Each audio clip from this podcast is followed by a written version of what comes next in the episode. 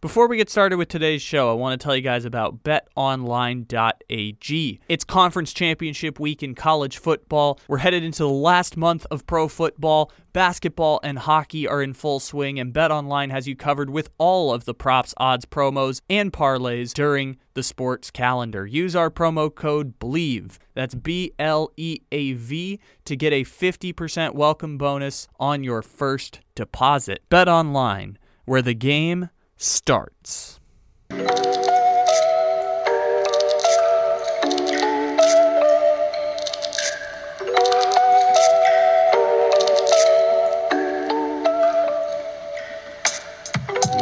you doing, buddy? I'm doing very well today. How are you?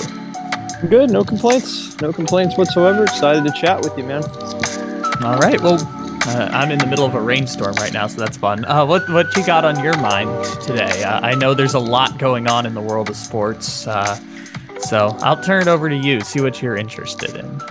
Well, it's a lot. I mean, shoot, you know, we got got a lot of college football coming up this weekend, uh, championship weekend, which uh, I think it's getting a little old. I really don't think we need these games. I'm glad to see that the uh, playoffs have expanded uh, in the near future, so we probably don't need these conference championship meaningless games. Uh, college hoops in pretty good form right now as we sit here in December, and of course, nothing bigger than the NFL. Or you can make an argument and say there's nothing bigger than the World Cup, which uh, has had my attention over the last two weeks. So, so a lot, lot going on in sports. A great time of the year. Yeah, everything's going on all at once on this uh, wonderful Black Friday weekend that just passed. I think literally there was like, I think sporting events from like 2 a.m. West Coast time until 2 a.m. West Coast time the next day, if you count all of the college football that went on. So, yeah, I, I think this is definitely a gambler's paradise of sorts. I was about to say, if you like to bet, then this that that past week that you just alluded to, uh, Friday through Sunday, oh my gosh! I mean, it was just nonstop action. It was fun. Yeah, they've set up that Black Friday weekend well, and now I know the World Cup's going to go away, but the next year I think they're going to do NFL on Black Friday now. So they are they are con- all consuming on that schedule of that four day weekend that people have. So that part was cool. You you kind of dismissed the conference championship weekend and I think I'm kind of behind that um, just because the games that matter only get teams in trouble at this point. Like USC is going to play a conference championship game on a Friday night that I'm sure people are going to wake up the next day and either recognize, oh, hey, USC's in the playoff, or oh my gosh, USC's out of the playoff and I didn't realize it. So yeah, there's a Friday Pac 12 championship game. And as long as TCU takes care of business, that's really the only games that matter. There's no Alabama Georgia game like last year to captivate our attention. Yeah, the, the USC Utah game is the most heavily public uh, bet, I think, of, of all of these games. Everybody's on USC, and it scares the heck out of me as someone who really wants to back the Trojans on the money line. I just can't do it, Kyle. I just feel like, like uh, Utah is the only team that has the recipe, it seems like, for USC over the last few years. Even the bad USC teams, Utah took care of, and this good U- USC team, Utah beat them in Salt Lake. This will be a neutral, fast track in Vegas, but um, to me, it's a dive in, look and play. Very excited for the game. You know, despite despite not really loving conference championship weekend, that's really the only game that I that I'm really eager to see. The K State TCU game, somewhat intriguing as well. TCU deserves to be in there with their schedule if they lose by, I think if they lose by a touchdown or under, they've already beaten this team.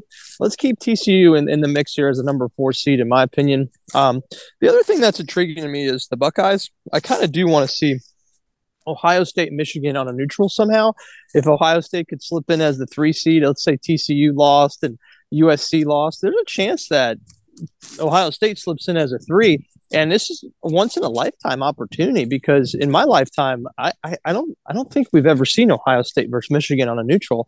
Uh, I would find that to be super fascinating and more intrigued by that matchup than any potential matchup of, of all the different possibilities that can happen for the Wolverines, whoever they play in that semifinal, whether it's TCU, USC. Uh, it would be Ohio State is the team that I want to see them play against. I want to see how resilient Ohio State is after getting, you know, smashed in Columbus. And I want to see if Michigan is capable of beating the same team, you know, two times in, in, in a matter of, you know, six weeks. So um, kind of hoping to see Ohio State slip in there. I know a lot of people don't agree with me on that on, the, on that stance, but Uh, that would be the most intriguing thing that could happen over the next several weeks. I think I agree with you. And it's not like the, I, I think the thing that kind of gets associated is when there's a lot of Ohio State talk, it, it instinctively has to be anti USC or anti TCU, it feels like at this point, which for me, I think the intrigue is up until like seven days ago, I was thinking that Ohio State was the only team that posed a threat to Georgia. And so I was just assuming that Ohio State, if and when they beat Michigan, which they certainly did not, um, I was thinking that they would be kind of the team that coasts to the championship. And now I look up and I'm like, I mean, I guess Michigan is going to beat TCU if they potentially match up, but I don't think it's as much of a blowout as other people might point to it. And uh, USC would be a, an interesting matchup, but I, I, think I'm with you too. You, you know, part of it is Ohio State has so many five star prospects, but yeah, I, I, think I'm with you. I'm intrigued by the possibility of Ohio State coming in, and I'm glad you alerted me to that Utah USC game that I guess is going to be tonight when people are listening to this podcast on Friday. Is that the money 72% on the money line is going towards USC and uh 60 65% on the spread is going to USC. So Vegas has a, a slight lean towards Utah, which is incredibly fascinating because that would throw a wrench in the entire playoff fixture. Yeah, Vegas is really going to need the Utes in this position. Let me say this about Michigan: really impressive performance uh, on Saturday of last week against Ohio State. Ohio State played a defense that really surprised me. Really expected them to not play so much for the run and play for the pass. Well, they just loaded up the box too many times, and there were some big explosive plays. Uh, I think you mentioned Michigan TCU won't be that big of a blowout if this matchup transpires. I agree with you there, Kyle. I, I don't. I don't think Michigan's that great. I mean, I saw what Michigan did against Illinois what they did against other teams such as Iowa. Didn't really impress me too much. I mean, McCarthy's a great quarterback. Uh, we know Jim Harbaugh knows how to coach the offense. Defense is pretty good as well. But this Michigan team, I don't think they're better than Ohio State. Yes, they deserve to be labeled as better than Ohio State because they blew them out.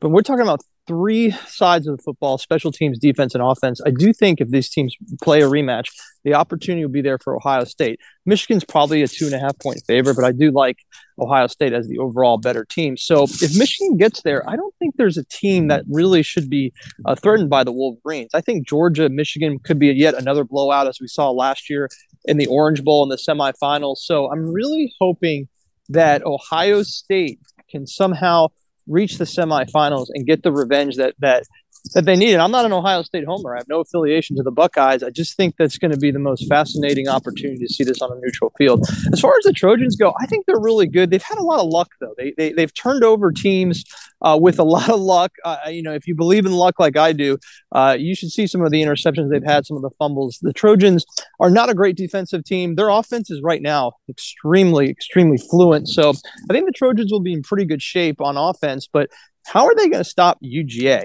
If they play uh, UGA, wherever that game may be, whether it's in Miami, Dallas, doesn't matter where it is. I just don't see them uh, stopping anybody right now. Even the TCU offense is probably uh, a threat to to USC, the Wolverines as well. So I think USC of all the four teams we've just talked about, or five teams I should say, is probably the most fugazi.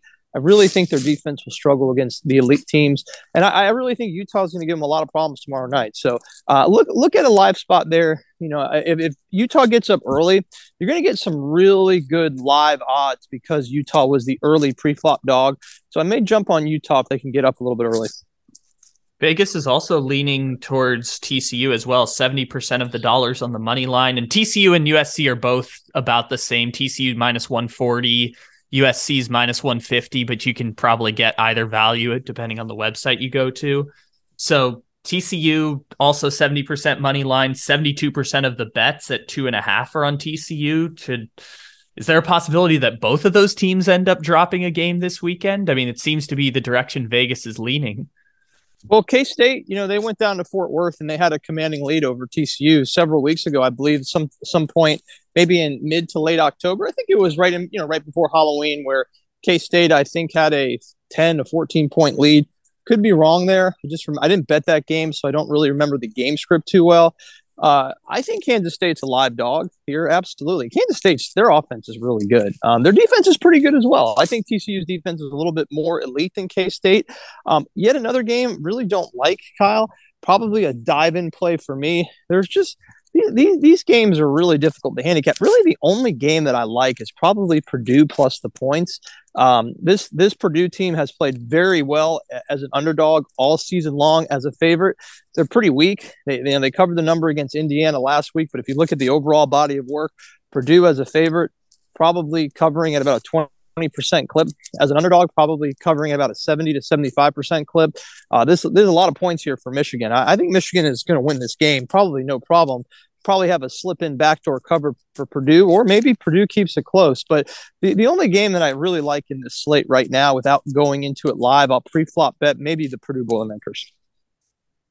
Kansas State's defense had one of my favorite stats this season because I was doing research when I was uh, doing another game uh, that they had earlier in the year. One of my favorite stats was that to start the season, they had uh, four games in which their defense allowed fewer than 12 points and four games in which their defense allowed more than 30 points.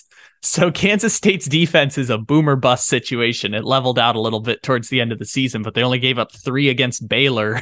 And then the following week gave up 31 to West Virginia and 34 to Texas. So Kansas State has the most boomer bust defense I've ever seen, which basically is like how the Big 12 goes this year, where I'm just like, TCU K State could be 10 7 and I'd believe it. And it could be 45 40 and I'd believe it because the Big 12 has just been that crazy this year.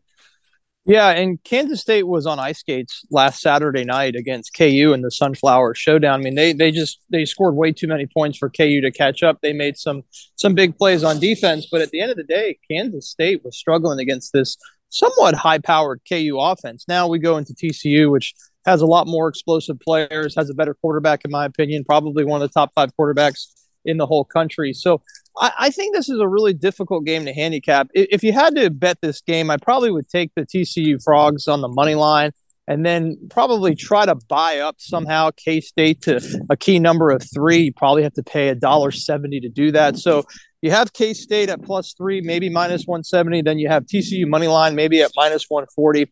So you're guaranteed a split, right? You know the game is going to split for you, and hopefully somehow you get a middle bet there. But not the not the game that I really like. I think the another intriguing game is the ACC championship here with Carolina and Clemson looked horrible last weekend. Um, mm-hmm. And I, I, you know, this is about as true neutral as you get. Um, there, it's it's fascinating how Charlotte is right in between, smack in between the two towns of Clemson, South Carolina, and Chapel Hill, North Carolina. Both are about just over a two-hour drive, two hours and fifteen minutes. So, should be a really cool atmosphere to see half the stadium orange, half the stadium Carolina blue at Bank of America. Um, you know, Clemson's offense is not good, and Carolina's defense is really bad. So that's the good versus the bad.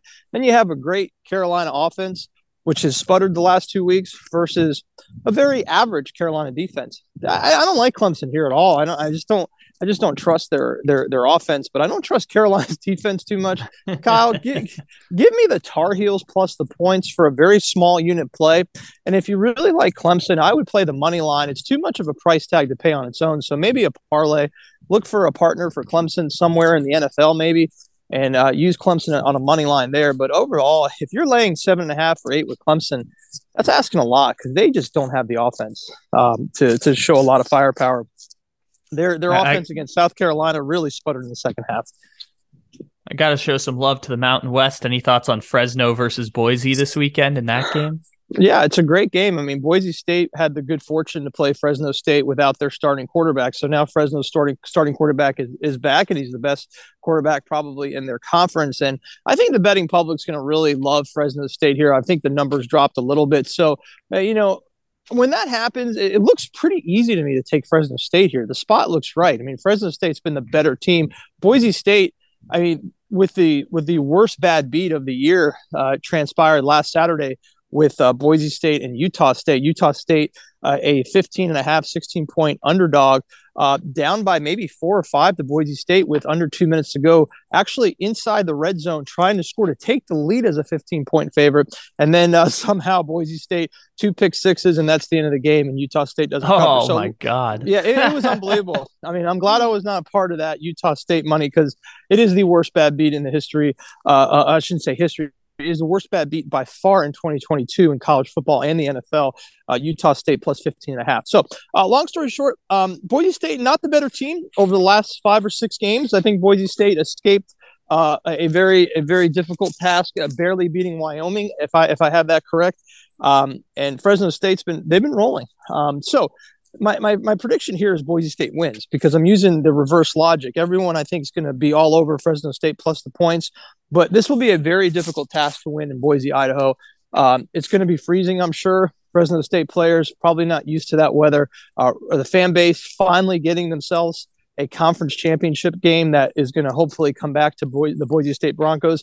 Don't love it big, but lean on the Boise State Broncos money line just because too many people will love taking uh, Fresno State here. Yeah, and Vegas is kind of hedging their bet a little bit. It's literally 50-50 right now at the plus 3 spread for Fresno State. 50 50% of the money's on Fresno, 50% of the money's on Boise sitting at 3 points. So they feel pretty confident that 3 points is going to be about the difference for them to to break even on the bank. Well, I think the market has dropped the line from uh, what, what, was the opening line for this game? I, I want to say it was four or four and a half. Do I have that right? Uh, I see four here. Okay. This is Bet yeah. Online Sportsbook started at four. Yeah, so the market's driven it a little bit towards uh, FSU. We can call them FSU um, if you're a West Coast person, Fresno State. Yeah, so close I, enough. I, close enough. Yeah, I, I, I think Boise's a play here, J- just because they're home, just because I think that Fresno is the darling of the Mountain West over the last you know six weeks or so since Halloween. So uh, give me Boise on the money line, but not not big. None of these are big unit plays, Kyle. I, I, don't like these these type of games that much. I've never been into conference championship games. Never went into a conference championship game with a ton of confidence. Can't. I don't feel great about the ACC. The SEC, the back door, it's, it's just open there for LSU. But where where where the where the points going to come if you're an LSU backer, right? I mean, this game very easily can can be 37 to 10 or it, it could be tied at 24 in the third quarter. It's just you know it's just really hard to figure out this lsu team. Uh, not that impressed with their offense. Went down to college station knowing they're going to atlanta for the sec championship game and boy they looked horrible. Laid an egg. Yeah. Laid yeah, looked... an egg against texas a&m Texas A&M is a really bad football team. So, uh, you know, I think that I would imagine more people will put their money on Georgia here, but I, I would be a little leery about the back door. You know, the back door is going to be open when the point spread is that high.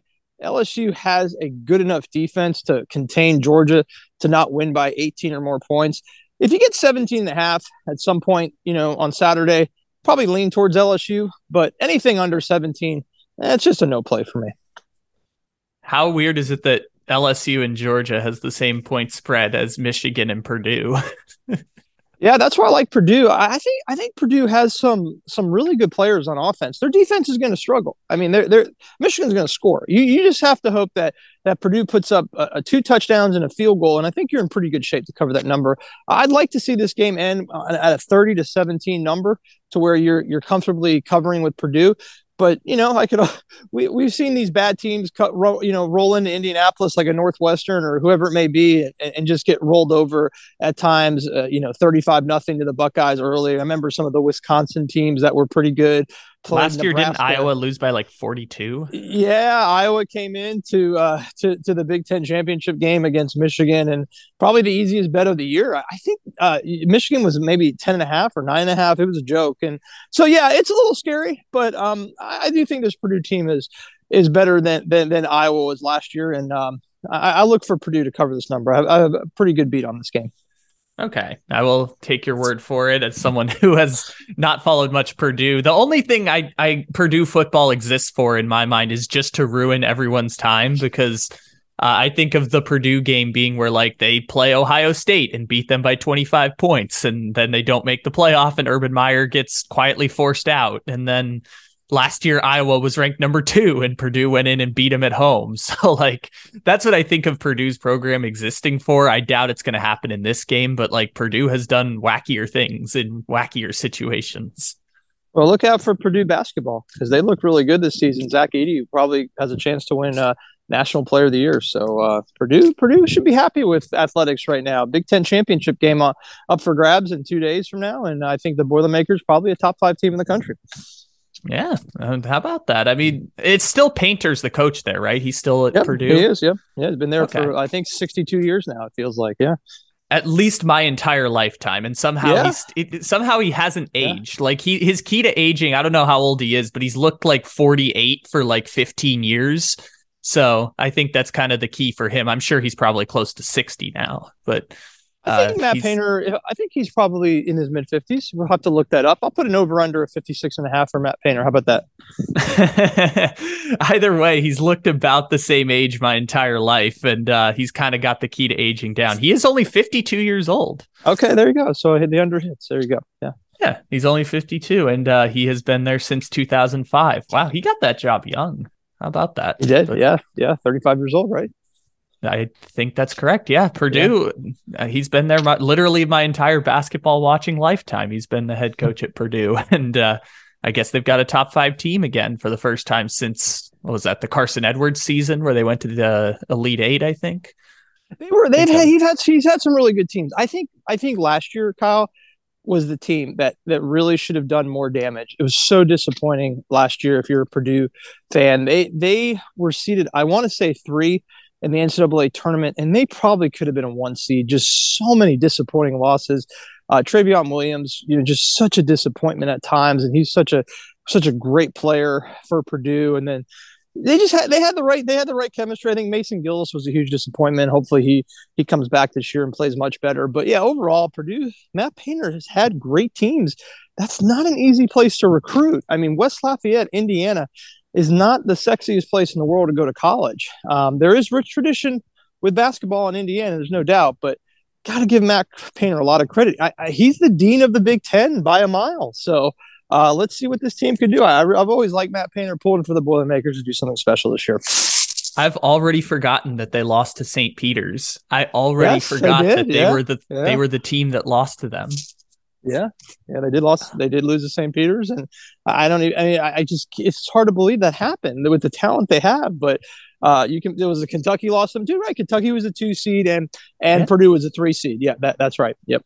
Yeah, I'd already forgotten that that they were the team that had like I mean because no 15 seed has ever made it to the Elite 8, so quite possibly the wackiest upset in the history or the deepest upset in the history of March Madness is Oh. was Purdue last year. I'd already forgotten about that. And then Jaden Ivey went top 5 in the draft. Yeah, yeah. Jaden Ivey. I mean, just the team was incredible. Uh, the most disappointing Purdue team, I think, uh, in Matt Painter's uh, career. Even though they had a very solid uh, regular season, right? They uh, they they're number three, you know, seed in their region, but not good enough with that team. That that team that team should have made it the Final Four. I want to pivot here a little bit to the NFL. I know that we're releasing this on Friday, so that Buffalo and New England game is going to be over by the time that that we come around. I think that's the most interesting game of the week for my money. Uh, just I'm, as someone who's not a gambler, I think Buffalo and Pitts, uh, Buffalo and and the Patriots is immensely interesting. Um, but I am interested also in Kansas City and Cincinnati this week. I'm I'm super interested in how Kansas City's offense is going to match up against Cincinnati. So I'll kind of turn over to you, like either of those games, anything else you're interested in in the NFL. Those are two games that I'm like genuinely interested. in. A lot of weeks I come here and I'm like, oh, you know, there's bad teams versus bad teams, but I think that both of those matchups are super interesting. There's there there are some great matchups this weekend. I, I think you, you've hit on probably two of the top four for sure. We can start with Buffalo, who's a very difficult team to handicap at this point. They don't cover the number, Kyle. 0 for 5 in their last five games covering the number. So if you had the Bills ATS for five straight games, you need to go to your local bank and try to get a, a low interest rate loan because uh, it's not going well for you if you've backed the Buffalo Bills. Tonight is another example of that. Now, here's the difference, Kyle, between, you know, Minnesota, Detroit, and Cleveland. Okay. Their number is under four points tonight. All the games I mentioned had a point spread of seven or higher, six and a half or higher. So that's a tough number to cover, especially on the road when, you know, they should have, you know, Minnesota was not on the road, but Detroit was on the road and Cleveland was neutral. Well, now they're on the road again, and this Buffalo team has really has have had a rough, you know, go over the last few weeks with injuries, the flu that's going through the locker room in Buffalo over the last five days since Thanksgiving, and of course, you know, missing a home game, having to travel to Detroit. So things are not very uh, exciting for the Bills locker room right now. But with that being said, they are a win away tonight and a Cincinnati win on Sunday to be the number one seed in the AFC again. So I, I, like them tonight. This is a good spot under four points. I like the Bills' value here. Uh, the, where are the points going to come from New England to match with Buffalo? Now, New England's going to score. Buffalo's defense is not good. Uh, they have they have had injuries. Von Miller's out. They're getting healthier on the back end. But I like New England in this spot from a standpoint of getting it at four and a half. This game probably can get under a touchdown where maybe the Bills are up 10 or 11 late in New England, you know, gets you back in the game with a with a garbage touchdown. But it's the Bills money line, especially now that this line has dropped to three and a half. I don't know what you're seeing at a money line value. If it's under a dollar eighty, really like Buffalo here in this spot. And then, of course, sprinkle in a little bit of Patriots plus four or four and a half if you can get it. But this this Bills team should win. Um, you know they are they are getting a little bit a little bit healthier on the back end despite losing Von Miller. But it's the offense that I think will score in bunches tonight against a decent New England defense. We saw what Minnesota did to them, so confident in the Bills money line here, Kyle. You know, it's interesting because uh, you've obviously you're you're a Buffalo Bills fan. You've been following this team quite closely this year. Um, I, I know they've they've dipped a little bit, but I haven't heard a lot of people saying the Buffalo Bills defense is not good. I, I do feel like they've regressed from being like the all worldly defense at the start of the season, and they've had a bunch of injuries, but not good feels a little harsh for what the Buffalo defense is putting up. They, they do create turnovers, but if you watch what Cleveland did to them, um, you know, whenever that was 12 days ago, Cleveland was moving with a lot of efficiency, and then for some reason they pulled away their the run game with Nick Chubb, and they started to throw the ball, and we started to see mistakes come and interceptions come from Brissett. Uh, Detroit, Kyle, they moved the pretty the ball pretty easily against the Bills on Thanksgiving Day. We saw what Minnesota did to them. I, you know, we saw what the the Jets did. I, I think this is a good defense. It's just not. It's, I mean, excuse me. I don't think it's a good defense. I think it's a very average defense right now. I think it's, you know, you can look at stats and numbers, but I, I watch these games and I see a team that is relying on turnovers. And if they get turnovers, they're going to be fine. But I see teams moving the ball pretty easily on Buffalo right now. And this New England team doesn't scare me as much as even Detroit, is as crazy as it sounds, where New England beat Detroit by what, like 50 at home. I have more. I had more fear on Thanksgiving Day than I do this evening as a Bills fan. So, um, average defense, incredible offense. Bill Belichick, who is he going to take out of the game? He always does. It seems like it's the same thing every game. Um, you know, I, I would assume it's Diggs. So kind of like you know Gabe Davis and, and Dawson Knox here to have big performances. But yeah, it's uh it's going to be a tough one, but a, a, game that I think the Bills will emerge victorious. And if you have them on the money line, I think you'll be okay. Uh, Kansas City, Cincinnati. I mean, I, I think Joe Burrow is playing incredible football right now. I think Pat Mahomes is playing at another level. Uh, Kansas City defense is playing pretty well, pretty well right now. Cincinnati's defense is is, is doing the same. Uh, this this number sits at probably two and a half, maybe minus one sixty five for Kansas City. Man, I don't know, Kyle. I, I kind of like Cincinnati you know, in a spot here, if you can get it to three and a half, buy the points, and then just do the split that I always like to do with these these type of games. And you're going to go one and one. You're not going to lose too much money. KC money line, Cincinnati plus the points, and then if you're if you're if you're a gambler like me and you do this, and then you put in a live bet too to say, okay, I was wrong with Kansas City money line. It's ten nothing. Cincinnati, you're probably already to, you're, you're, there's a good chance you're going to win that plus three and a half bet. Then you could sprinkle some money you know more money on Cincinnati than money line, so you so you can offset the the one and one, and hopefully you go two and one. So I, I kind of like that play there, kind of like KC money line, and then and then Cincinnati ATS. But I, I almost kind of look at this game as you don't really have to gamble it to enjoy it. It's a great game. You know, it's it's it's a two two of the three best quarterbacks in the league will be squaring off in an AFC Championship rematch. One interesting note from the Kansas City Cincinnati game that you were talking about, that line started out around like 150, 160. It's actually moved down to Kansas City minus 125 now. Yeah, wow. So, yeah, that's that's remarkable. Honestly, you know, Kyle, it's a, it's a weird bet. It's a scary bet. There's a reason why these numbers are moving. You know, since you have to look at matchups. Sometimes teams match up really well against other teams, and Cincinnati obviously matches up really well against KC. They went into KC second half of last year's playoff game and dominated them. Could be the line of scrimmage. Could be that the offensive line of KC cannot handle the Cincy's D line. So Vegas knows, uh, the, the books know, and you just have to stay away sometimes. You know, like if you're betting every game in the NFL, you're not winning money. I'm sorry, nobody is. The best handicappers cannot do that. The best handicappers in in our country are only betting two or three games on a Sunday because they know what they're doing. So uh, the KC Cincinnati game is just just stay away or dive in live. That that's my take on this.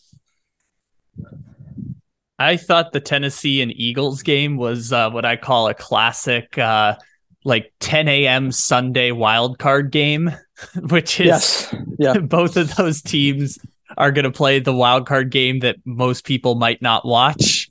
Um, I know they play in different conferences. That's just the vibes I'm getting from them, which is like the Eagles are like the a three seed, the Titans are like a five or a six seed, and they'll play a weird, funky wild card game. But I, I don't know. I think that game is going to be fine. Uh, what if you made a Philadelphia the last few weeks? Because I know everyone's kind of like sitting back and hopping off the Eagles bandwagon, and I, am not necessarily going that far because I didn't put them on the pedestal at the start of the season like other people did. I could kind of see where the they were kind of picking and choosing their spots to to succeed.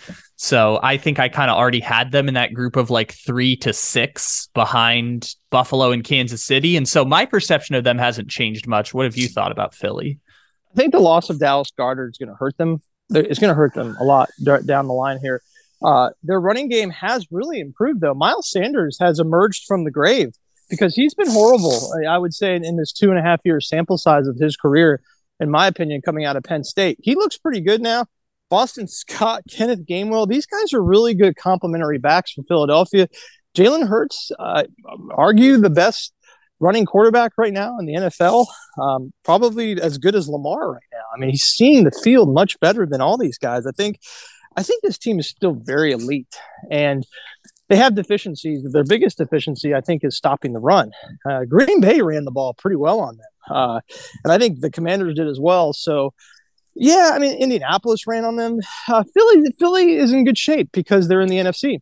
And the NFC, uh, you know, you're, you're going to be in good shape playing in, in uh, Eastern Pennsylvania in January against the 49ers, right? Or the Cowboys. Uh, there's just no big threats there to me. Um, playing against Buffalo or KC would be a much uh, more daunting task for the Eagles here. So they're in a great they're in a great spot. They just have to win. They just have to keep beating teams that they're supposed to beat, and the Philadelphia Eagles will, you know, clearly sail to the number one seed. And I think not going to be an easy place to win uh, at, at, at the Linc come January because it's windy, it's cold, and a lot of these teams that play out west, like San Francisco, Dallas, who plays in perfect conditions, it's going to be a very daunting task. Minnesota, we saw what happened in Minnesota when they went to Philly. So I, uh, I like Philly here to continue to eh, be in a good spot to be the number one seed.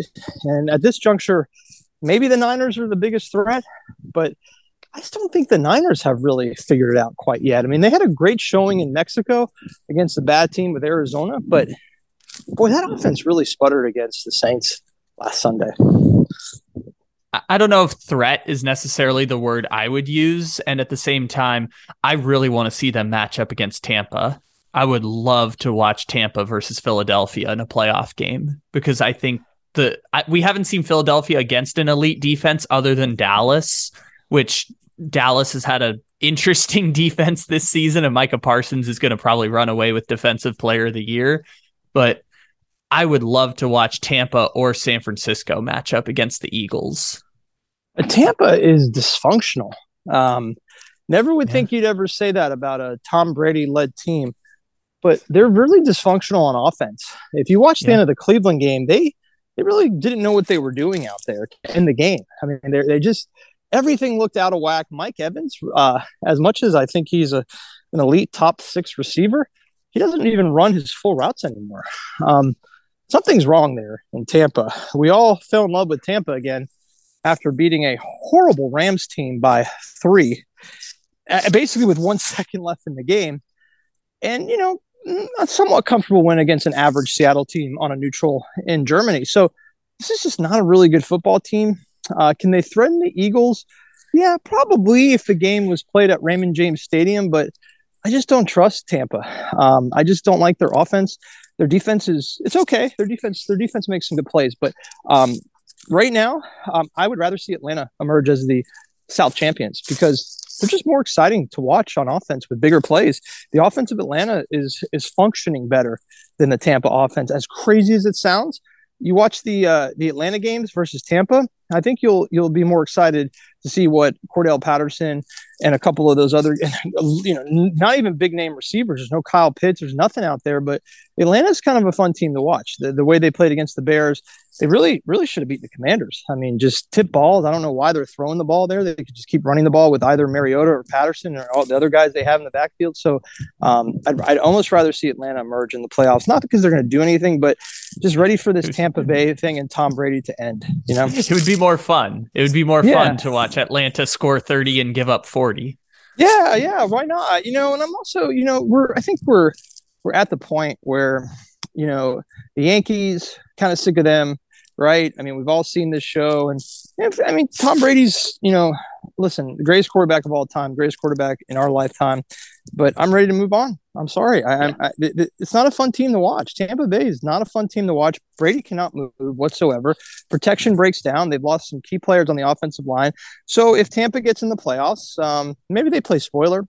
They're going to get listen. Whoever wins the NFC South is going to be the number four seed. They're going to have a home game and they're going to play the Dallas Cowboys, and that will be an interesting matchup. But um, now I'm ready. I'm just ready to move on from Tom, and um, hopefully he finds a nice lady and moves on with his life as well.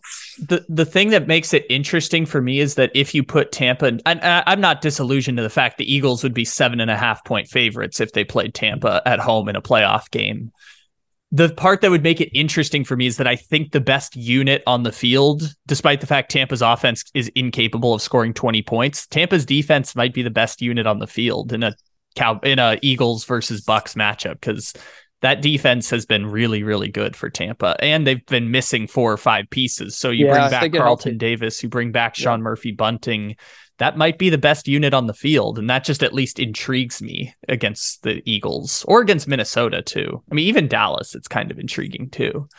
Well, if, if Tampa gets to full strength, I do think they will be much more dangerous because teams will struggle to score, and then maybe they get short fields for Tom Brady, and there are weapons. Can Lenny Fournette get healthy again? Can can Mike Evans run a route? Uh, Chris Godwin's been a pleasant surprise after all his injuries. He's playing incredible in the slot. He's probably what averaging like six to eight catches per game, which is pretty solid. So uh, Tampa is capable, but maybe it's just me saying I'm just tired of it. I'm just tired of Brady. And I got to be honest with you, I think Todd Bowles just a horrible hire. I mean, he shows no leadership. He looks incompetent. He talks like he's incompetent. So I just feel like that whole team's in disarray. Um, and just really hoping for, you know, a, a young, somewhat inspired team like Atlanta some can, can win this the division. But I think at the end of the day, I mean, Tampa Bay is a huge favorite to still win the South. So they'll, they'll probably end up winning it. Yeah, the NFC South is just they had to send someone. someone yeah. had to go.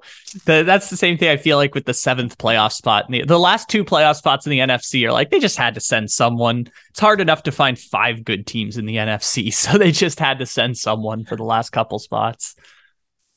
Well, the Commanders and Giants have a huge game. I mean, I, I feel like if the Giants lose this game, they'll probably show their true identity um, you know, go to seven and five and probably lose quite a few games and then end up, you know, being an eight and nine team out of the playoffs. So I think this is a huge game, huge game for both teams, probably a little bit bigger for New York because you know they've they've had a rough go the last two games against Detroit and Dallas, and I think if they want any chance to be a six or seven seed, this is it. They got to win this game at home. This is what an even you know even even line. People are all over the Commanders. I would imagine they are. Um, but it's a no play for me. This Giants team is is capable of just being so horrible. I saw that against Detroit, but I also think that what I, I, did like what I saw out of New York at times against Dallas. I do think that that the Commanders secondary could give up some points to, to the Giants if the Giants if Danny Dimes plays well. I know I know the Commanders probably the the play that most people want to take, but Giants are probably the sharp play here. Probably a lot of people are doubting them right now. They're home as a pick 'em. Rarely do you get a, a, team that is seven and four in the NFL at home as a pick 'em. It's probably the way to look at this. Say, hey, you know, I'm not getting any spread. I'm not paying a tax on a money line. This team is seven and four. They've beaten seven teams. They know how to play. Probably the Giants the sharper play, but I'm staying away.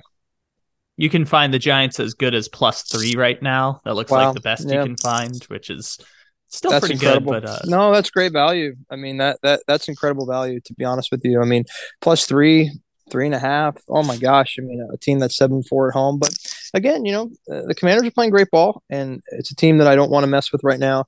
I'm going to stay out of the market there. Uh, this game screams 17-13. Just putting sure. that out. Always there. does. This is yeah, it always does. Yeah, it's always like that. It seems like that's the case every time these teams play. You're right. 30 points, 30, you know, anywhere from 27 to 32 is is typically the over under for these teams when they end up playing. So you you know you probably have good value on the under there. But it's gross, Kyle. It's a gross game. I'm out of the market. I'm staying away. I, I completely understand, and uh, I agree. Both of those teams make the playoffs. It's just, eh, they had to send someone even against Kirk Cousins. And I've said about the Vikings, they could lose to literally anyone in the wild card. I would not be surprised. Like they could lose to like the Lions, and I would not be surprised in a home playoff game. But even still, if they're the two seed and there's a 7 2 matchup, it's just going to be they had to send someone. They had to send the Giants. They had to send Washington. They even had to send Geno Smith. I know the Seahawks are probably going to be the sixth seed, maybe, but like they had to send someone for the last playoff spot. I like the Seahawks though. I, I, really do. I like I like the explosiveness of Seattle. Their their their defense is boomer bust. They're going to give up huge plays. We saw that at the end of overtime um, with with you know the run uh, by Vegas and with Josh Jacobs. But I like Seattle's moxie. I like Pete Carroll. The team's fired up. Play with a lot of heart. They're playing with Geno Smith, who's a huge favorite to win comeback player of the year, as you probably should. It's still a debate though. What is he coming back from? Uh, no injuries and no really career before. They're that, getting right? they're getting lazy with that award. They gave it to yeah. Ryan Tannehill a couple years ago. I'm like, yeah. he came back from getting cut by the Dolphins. Yeah, just... I don't I don't know who to give that to. If you really want to truly give it to someone, give it to someone who had a major injury or had a very impactful career, and then had a you know one fails and now they're back. Argument for Saquon Barkley is probably the, the, the true candidate with all the injuries he's had. But long story short, I do like this Seattle team. Um, they're and then the Giants. Uh, I hope I hope they get I hope they get the opportunity to get to the playoffs. Don't know who they're going to beat, but I mean I think they're going to play with a lot of heart and a lot of fight, and I think they'll end up as a six or seven seed. They end up as a six. They might play the 49ers. That could be interesting. Yeah, that could be. And I think Seattle has already lost to San Francisco in Santa Clara. Uh, San Francisco probably has to travel to Seattle, which will be really fun to watch as long as Seattle doesn't sputter here. Now they, they got to win this game. This is a, this is a get good game against the Rams, especially if Stafford's out. A must win in LA for Seattle. They lose this game, then you could say to yourself, "Yep, they're a fraud. That you know they they they shouldn't be where they are."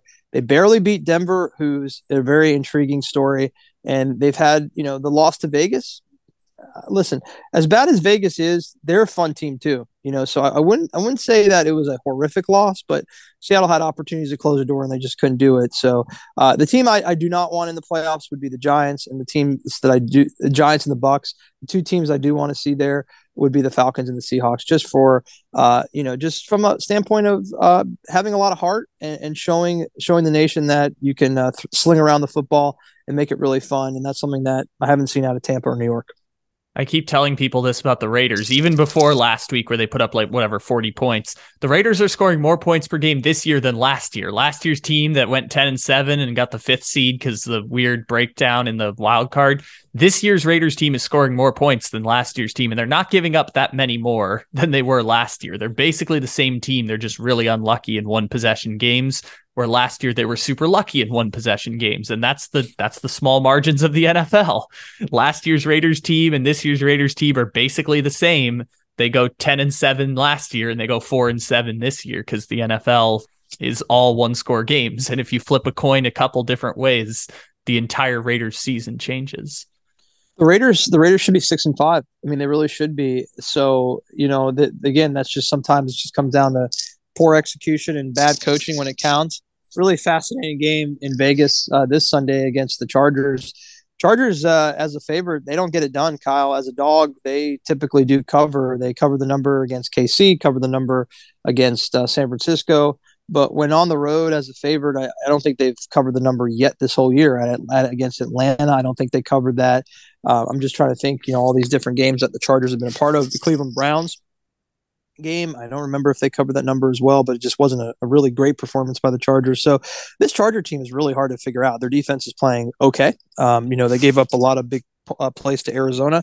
I think the Raiders will probably come out fired up because this is it, right? I mean, the Raiders are not, they know they're not making playoffs, but you win this game and you give this locker room just a glimmer of hope to win the next five games. You lose this game, you may as well start, you know, you know, booking tee times uh, for uh, late December and January because it's over. So uh, I think the Raiders will play really hard in this game. I think the Raiders, Raiders are probably a good teaser spot for those who like to bet NFL teasers. NFL teasers are, you know, they're tough, man. I mean, you just, I, I as long as you're teasing over the key number of seven here, I think the Raiders would be a good teaser play to seven and a half. But other than that, it's that's a stay away game for me as well. Yeah, especially this is weird for the Raiders because it seems like by all accounts they're going to run it back next year with pretty much the same group. I mean, maybe they're going to try and get out of Carr's contract, but it looks like there's not going to be major changes next year and they're just going to kind of bet on we can sneak into the playoffs with this core of the team next year, but yeah, I don't know exactly how that plays out for them if they lose to the Chargers. Derek Carr's had a pretty good season. Uh, I know, I know things have they don't look good on paper, but especially if you're a fantasy player over the last three weeks, I think he's QB five. That's pretty good. So uh, yeah. overall, no, he's yeah, been I mean, good. he's been good. Yeah. yeah. it's just no defense, right? Uh, defense gives up way too many big plays, and um, you know, at times we've seen no shows from Josh Jacobs, we've seen no shows from Davante Adams. So uh, difficult year for for Carr and the Raiders, but uh, love to see them get back on track.